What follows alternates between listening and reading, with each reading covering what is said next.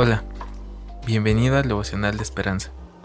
Creemos que en este tiempo Dios traerá inspiración y motivación para tu vida. Así que prepárate para un tiempo de intimidad con Dios. 27 de julio. Lleva tus lágrimas a Dios. Lamentaciones 3:49 al 66. Mis ojos destilan y no cesan, porque no hay alivio hasta que el Señor mire y vea desde los cielos. El autor nos dice, el verano pasado, una orca llamada Talecuá dio a luz. Debido a los asesinos de ballena, la manada de Talecuá estaba en peligro de extinción y su recién nacido era la esperanza para el futuro.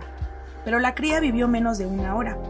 En una muestra de dolor, vista por gente en todo el mundo, Talecuá empujó durante 17 días su cría muerta por las frías aguas del Océano Pacífico, antes de dejarla.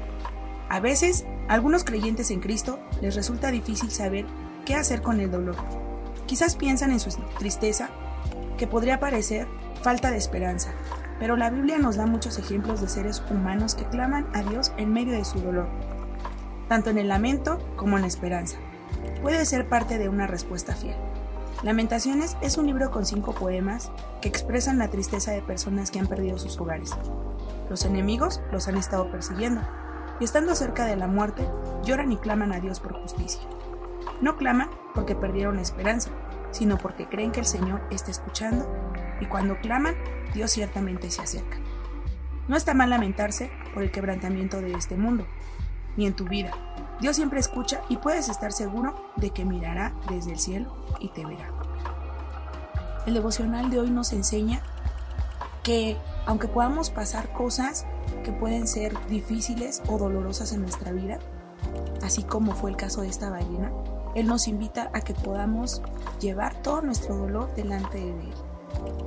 Y el libro de lamentaciones pues, nos, lleva a eso. Cuando clamamos a Dios, Él es cuando está más cerca de nosotros. Así que hoy oremos. Señor, te damos gracias porque sabemos, Señor, que aún en medio de nuestro lamento, Señor, Tú estás para consolarnos, estás para fortalecernos y estás para ayudarnos. Y estás para cambiar, Señor, aún nuestra tristeza en alegría y darnos esperanza. Te damos gracias en esta hora, en el nombre de Jesús. Amén. Esperamos que hayas pasado un tiempo agradable bajo el propósito de Dios.